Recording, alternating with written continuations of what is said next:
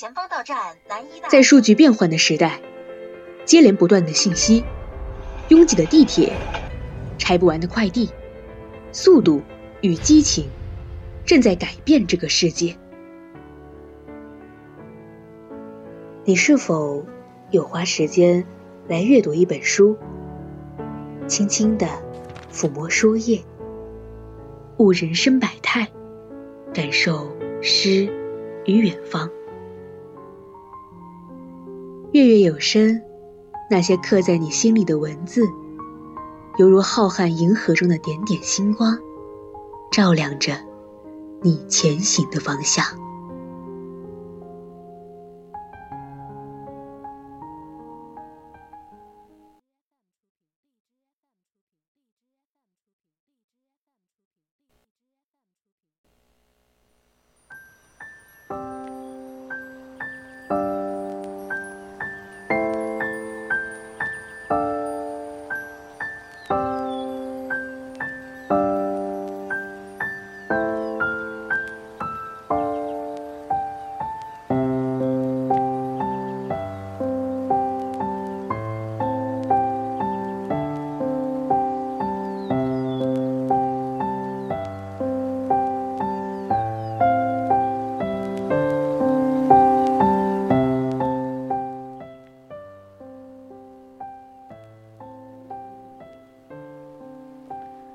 亲爱的各位听众朋友们，大家晚上好！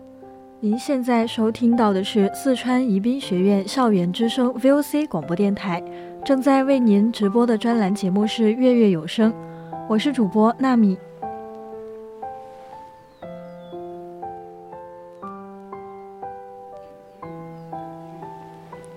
大家可以打开收音机，调频 FM 幺零零青春调频，收听到我们的 VOC 广播电台。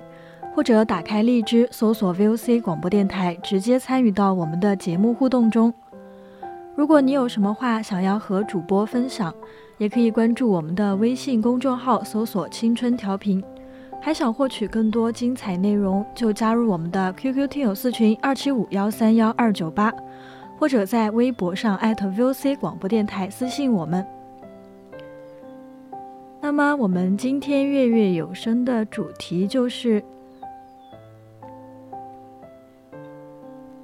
静虚村记》，接下来就一起欣赏贾平凹的散文吧。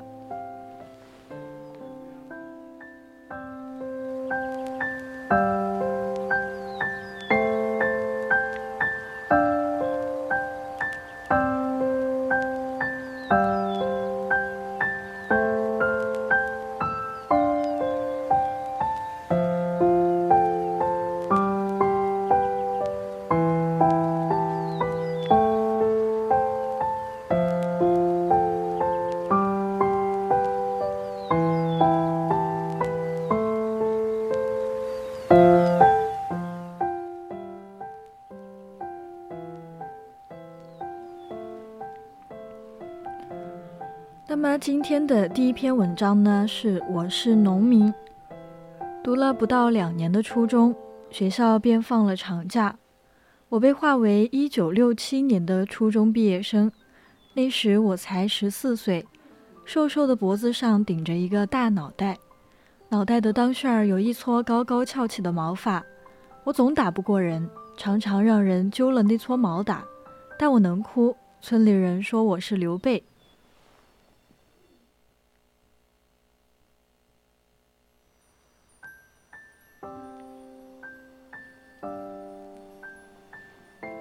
回到了地花，我成了名副其实的农民，在农民里又属于知识青年。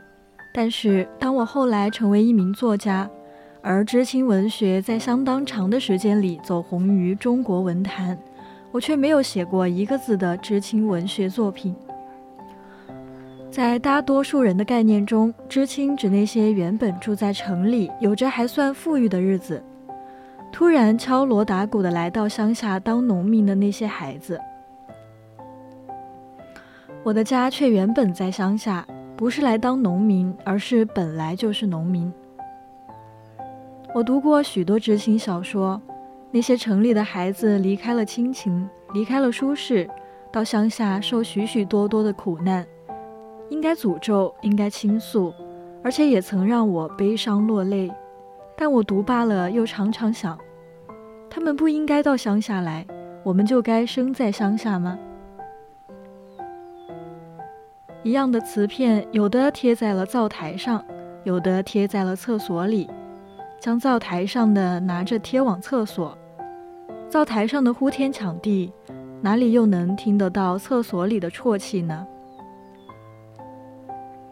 而我那时是多么羡慕从城里来的知青啊！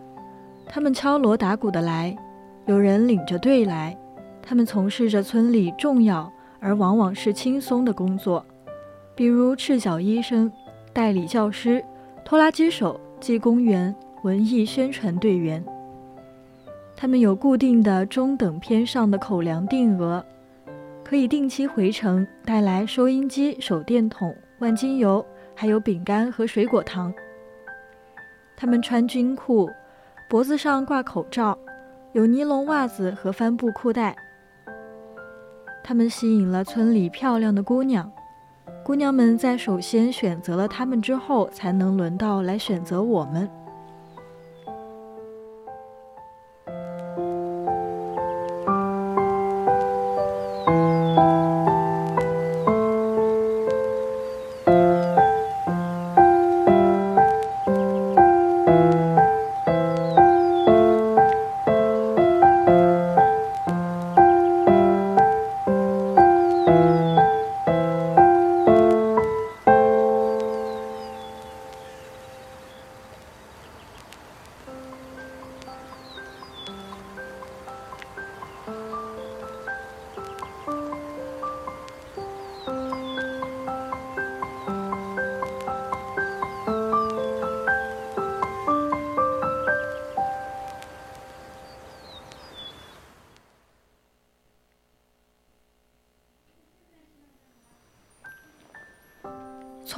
拜堂开始，我被队长派了运粪、套牛等农活，每天挣三个工分。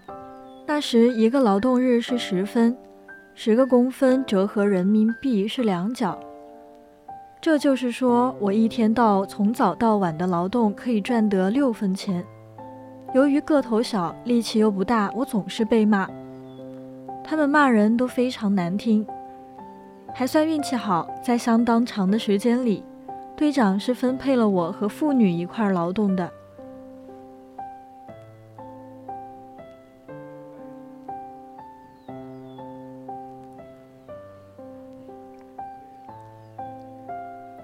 我是地花公社地花大队东街村的社员，我已经能闭着眼睛说出我们村的土地在前河滩是多少亩水田，西河滩是多少新修地。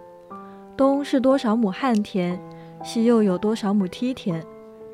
我爱土地，爱土地上的每一株庄稼苗。在贫困的环境里，我学会了自私，因为一分钱、一根火柴、一把粮食，对于生命是多么重要。然而，我又恨土地，我不甘心就这样受穷一辈子，只要有机会。一定要从这繁重的劳动中解脱出来。上面几次来招工，由于没人说情，更没礼送，我一次次被刷下来。征兵时，开始是公社五张部没熟人送不上礼，而第二年却因为父亲突然被清理下，回家连名都没报上。难道就这样窝一辈子？我曾看到猪匠干活，想学会腌猪，也曾想当代理教师。机会终于归来了，我正兴奋地等着消息时，等来了的却是被别人顶替的结果。父亲一直认为是他的问题影响了我，看到他是我误了娃呀，我心如刀剐。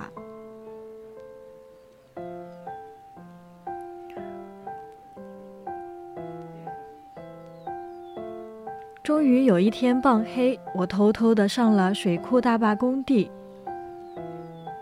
我上大坝一则是想换一个地方，让心情轻松一下；重要的是，我一直暗恋着的那个他也在工地上。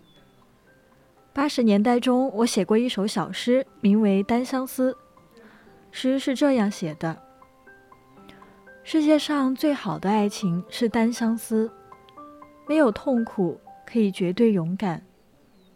被别人爱着，你不知别人是谁，爱着别人，你知道你自己。拿一把钥匙，打开我的单元房间。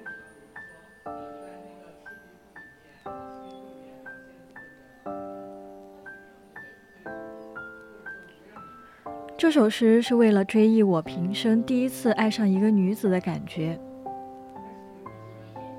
在初上水库工地的一天半里，我没有见到他，也没有问堂弟他是住哪儿。我睡不着。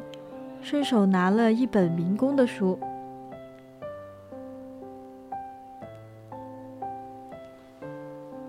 几年后读大学时，我才知道这本没封面也没封底的书叫《白洋淀记事》。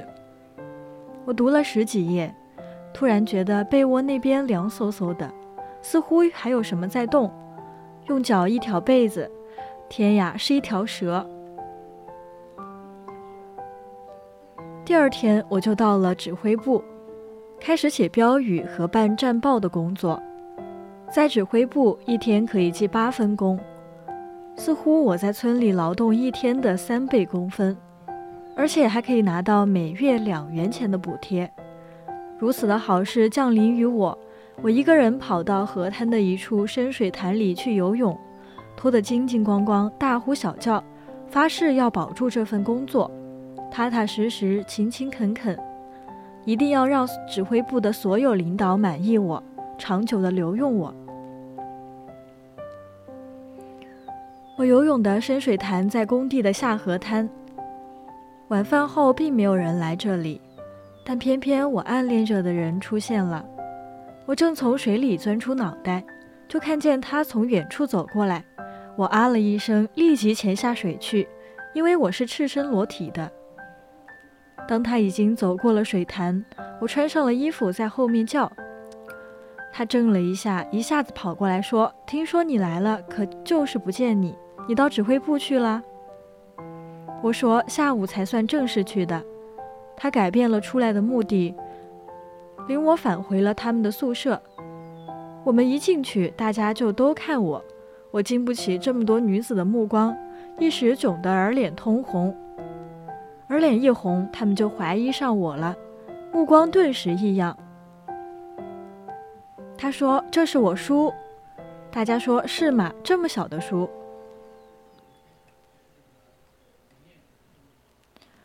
我最早对他留意，应该追溯于在魁星楼上睡午觉。这一个中午吃过了午饭，我们去丹江玩了一会儿水，就爬上被村人称为“光棍楼”的魁星楼。没多久便呼呼睡着了，但一个鸟儿老在楼台边叫，我睁眼看着，就看见它一边打着绒线衣，一边从官路上走过去，那绒线团却掉在地上，他弯下腰去捡，长长的腿蹬直着，似乎他也听到了鸟叫，弯下的身子将头仰起来，我心里真的想了一下。我确实听到了我心的响声，但我立即伏下头去，害怕让他看见我正在看他。从此我就在乎起他来，对他脸上的那颗麻子也觉得耐看，常常就想见他，见了他就愉快。从此我开始了愉快而苦恼的对他的暗恋。每天上工的铃响了。我站在门前的土堰上，往小河里看。村里出工的人正从河边的猎石上走过，我就看人群中有没有他。若有他了，突然的精神亢奋，马上也去上工，并会以极自然的方式凑在一块儿劳动。那一天就会有使不完的劲儿。若是人群里没有了他，我出工是出工，却灰不塌塌的，与谁也不说话。只觉得身子乏，打哈欠。生产队办公室与他家近，每天晚上要去办公室记工分。原本弟弟要去的，但我总是争先恐后，谋的是能经过他门口。他家的门总是半开半闭，望进去，院内黑黝黝，仅堂屋里有光。我很快就走过去，走过去了，又故意寻个原因返回去，再走回来，希望他能从院门里出来。有一次他是出来了，但院门左侧的厕所里咳嗽了一声。他的嫂子的脑袋冒出了厕所土墙，姑嫂俩就隔了土墙说话。我贼一样逃走了，千声万声恨那嫂嫂。等我回到家里，我悔恨自己怯弱，发誓明早上宫见了他，一定要给他说破我的心思。可第二天见了面，话说得多，却只是兜圈儿。眼看着兜圈要兜到圈中了，一拐又说起不咸不淡的话。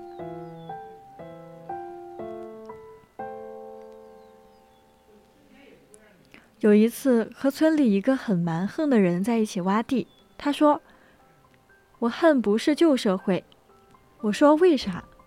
他说：“要是旧社会，我须抢了某某某不可，做不成老婆，我也要怎么着他。”我吃了一惊，原来他也想着他。但我恨死了这个人，我若能打得过他，我会打得他爬在地上。扳他一嘴的牙，让嘴变成屁眼儿的。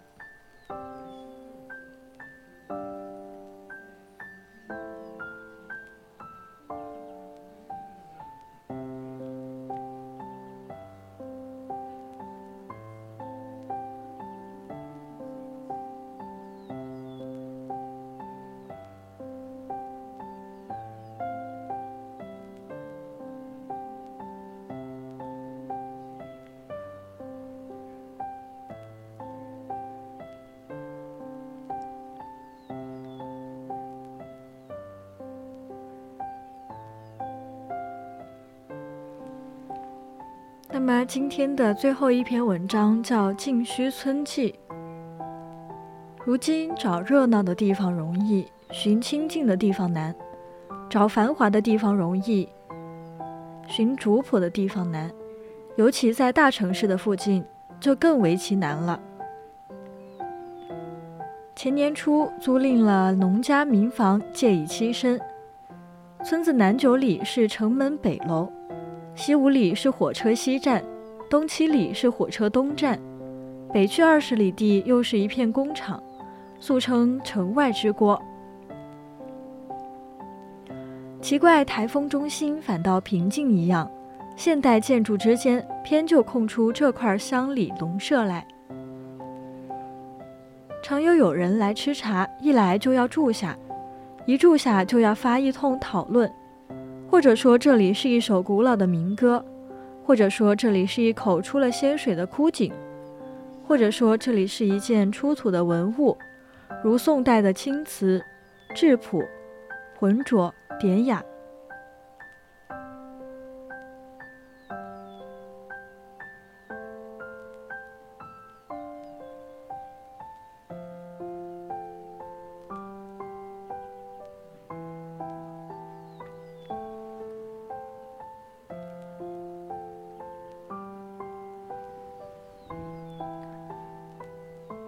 村子并不大，屋舍仄仄斜斜，也不规矩，像一个公园儿，又比公园儿来的自然。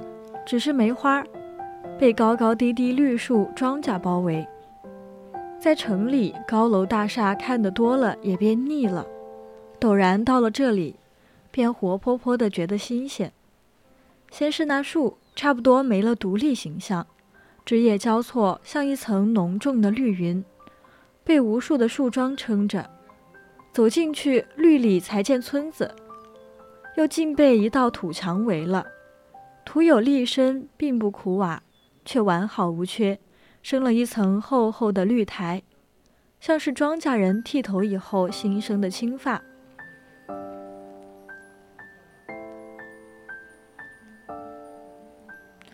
拢共两条巷道，其实连在一起是个 U 型。屋舍相对，门对着门，窗对着窗，一夹几角，家家几斗角。单身儿持续半个时辰。巷头家养一条狗，巷尾家养一条狗，贼便不能进来。几乎都是茅屋，并不是人家寒酸，茅屋是他们的讲究，冬天暖，夏天凉。又不怕被地震震了去。从东往西，从西往东，茅屋撑得最高的，人字形搭的最起的，要算是我的家了。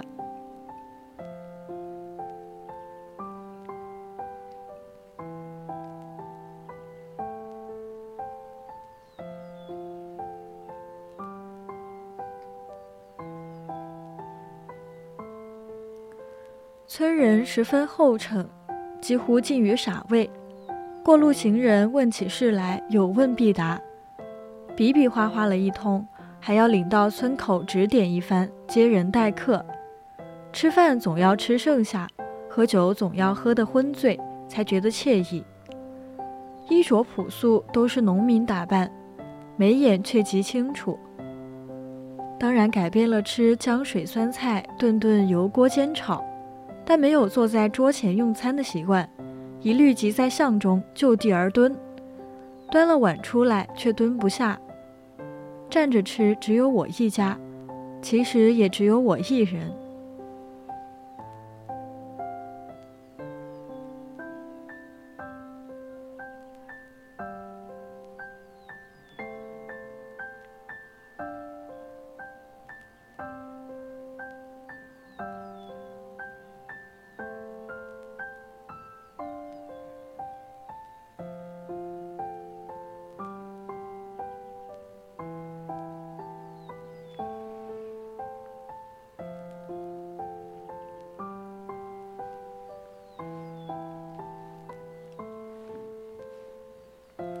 我家里不栽花，村里也少有花。曾经栽过多次，总是枯死或是萎缩。一老汉笑着说：“村里女儿们多，瞧你也带来两个。”这话说的有理。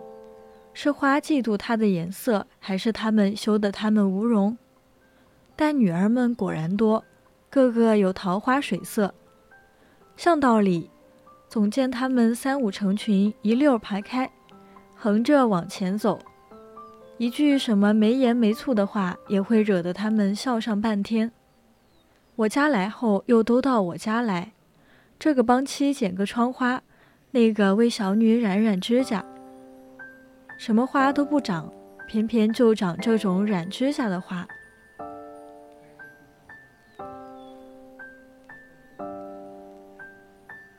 啥树都有，最多的要数槐树。从向东到向西，三篓粗的十七棵，盆口粗的家家都有。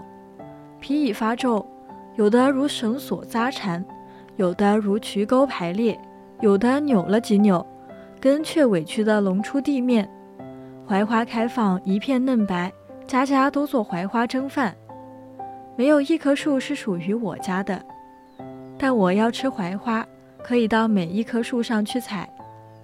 虽然不敢说我的槐树上有三个喜鹊巢、四个喜鹊巢，但我的茅屋梁上燕子窝却出奇的有了三个。春天一暖和，燕子就来；初冬逼近才去，从不撒下粪来，也不见在屋里落一根羽毛。从此倒少了蚊子。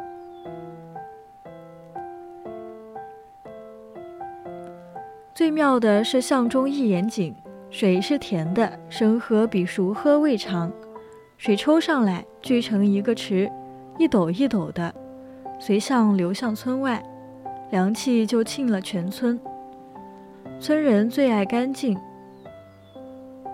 见天有人洗衣，巷道的上空及茅屋顶与屋间，拉起一道一道铁丝，挂满了花衣彩布。最艳的、最小的要数我家，艳者是妻子衣，小者是女儿裙。吃水也是在那井里的，需天天去担，但宁可天天去担这水，不愿去拧那自来水。吃了半年，妻子小女头发愈是发黑，脸色愈是白皙，我也自觉心脾清爽，看书作文有了精神，灵性了。